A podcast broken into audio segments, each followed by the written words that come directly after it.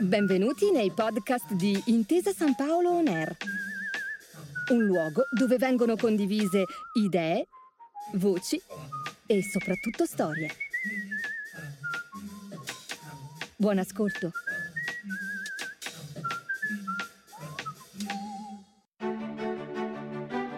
Ansa Voice.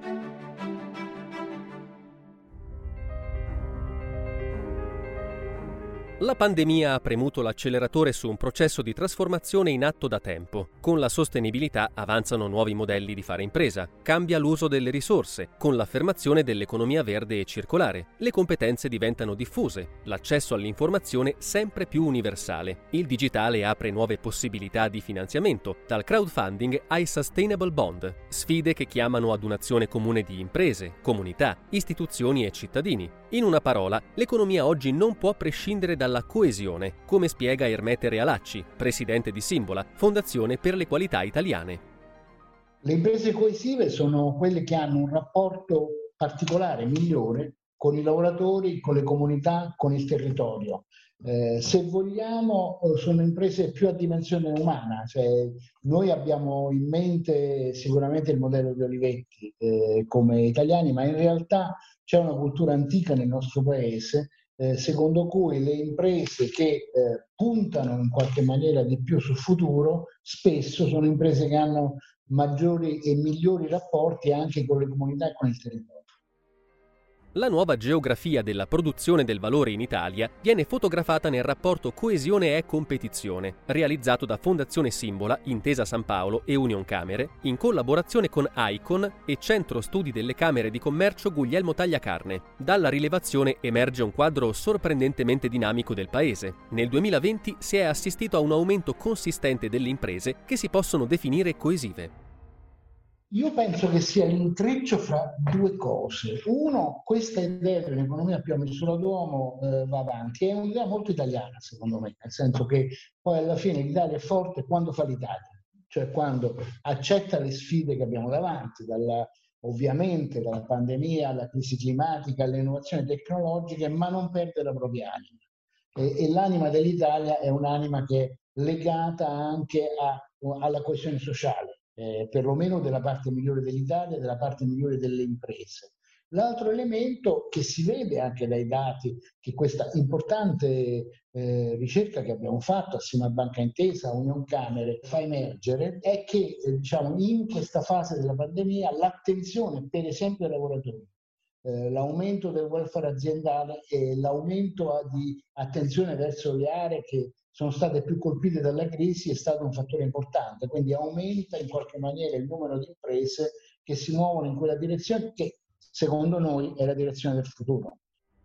Dalla cantina Arnaldo Caprai, che assume richiedenti asilo per il lavoro in vigna, a Lago, che ha superato la figura del cliente e coinvolge gli utenti nella progettazione di arredi empatici. Da Edinnova, neonata rete per l'innovazione nella filiera dell'edilizia, a Venchi, che insieme a Intesa Sanpaolo ha agevolato l'accesso al credito per circa 6.000 piccole e medie imprese della filiera del cioccolato. Gli esempi di impresa coesiva in Italia sono tanti e numerosi sono i punti al loro vantaggio, secondo la ricerca. Una maggior tendenza all'esportazione e agli eco-investimenti, la propensione alla qualità, al digitale e alla parità di genere, un movimento virtuoso che non si limita solo ad alcuni settori dell'economia.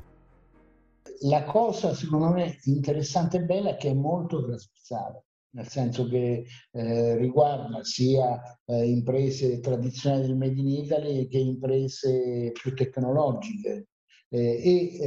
Torna questo rapporto con il territorio e con le comunità come fattore produttivo.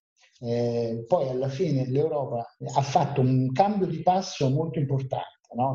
Aveva già prima della crisi della pandemia scommesso sul Green New Deal. Questa scommessa è stata rafforzata dopo la pandemia e questa scommessa si è concentrata su tre capitoli.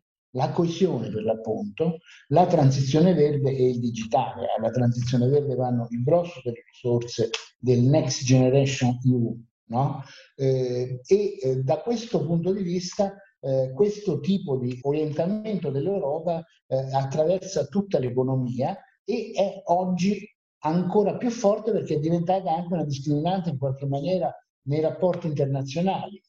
L'abbiamo visto in questi giorni, l'abbiamo visto anche dalle parole del Presidente Draghi al G7, sarà al centro del G20 il Presidente Draghi al G7 ha detto una cosa giusta ma forse insufficiente, perché lui ha detto che la coesione è un dovere morale, certo, e anche per un grandissimo fattore produttivo. Lo dico con una battuta, se vogliamo, essere buoni conviene, e se riusciamo a leggere, diciamo, questo processo, che è un processo che vale in tante parti del mondo, ma vale ancora di più in Italia, dove la nostra competitività è basata anche, per esempio, alla bellezza, no?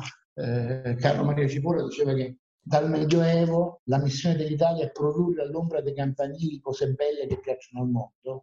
Un paese che nella parte migliore della sua economia, adesso non voglio apparire irenico, perché poi noi abbiamo anche l'economia in nero, abbiamo forme di sfruttamento insopportabili, però la parte migliore della nostra economia, che è una larga parte della nostra economia, ha nella coesione un fattore produttivo. Noi tante volte ci leggiamo con gli occhi delle agenzie di rating, degli algoritmi economici internazionali, e dimentichiamo di leggere ciò che siamo, che è la base della scommessa che dobbiamo fare, sia per fronteggiare la pandemia, sia per affrontare la crisi climatica, sia per costruire un'economia più a misura d'uomo. La coesione, come dimostra l'indagine condotta da Ipsos, insieme alla sostenibilità incrocia sempre di più nella percezione dei cittadini il tema della qualità. Già oggi 2 italiani su 3 sono disposti a riconoscere alle imprese che hanno atteggiamenti coesivi un premium price sui prodotti e servizi offerti, un differenziale di prezzo che in media è del 10% in più a favore delle imprese coesive.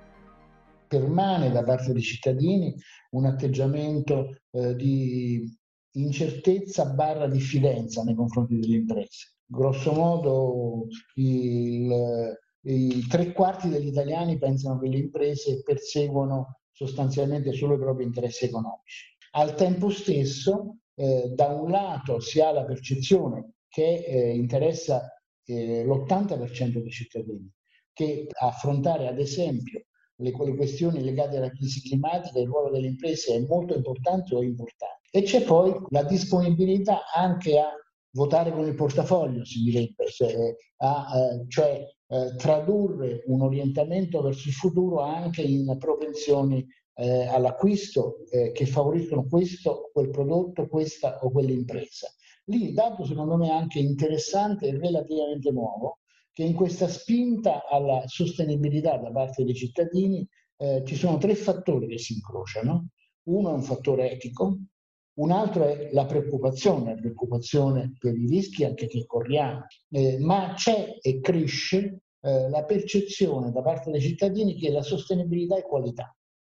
Cioè i cittadini sostanzialmente tendono a comprare un prodotto e a favorire un'impresa, diciamo, sostenibile e un'impresa coesiva, perché mettono assieme 3 fattori. Un fattore etico, un fattore di preoccupazione che induce una scelta, ma anche l'idea che un prodotto sostenibile è migliore. Questo secondo me è una leva molto forte e molto vera, peraltro, perché poi è vero, diciamo, mediamente le imprese che vanno in quella direzione producono prodotti migliori, e l'Italia da questo punto di vista deve molto della sua capacità anche di export a questo. Se uno va a vedere i primati italiani anche nei settori in cui noi siamo forti, spesso sono incrociati con fattori di questo tipo. La nostra agricoltura, che è quella più legata alla qualità, al territorio, alle DOP, alle IGP, inquina meno di quella di altri paesi. Dobbiamo fare di più, ma inquiniamo di meno. Lo stesso vale nella meccatronica, lo stesso vale nel legno arredo.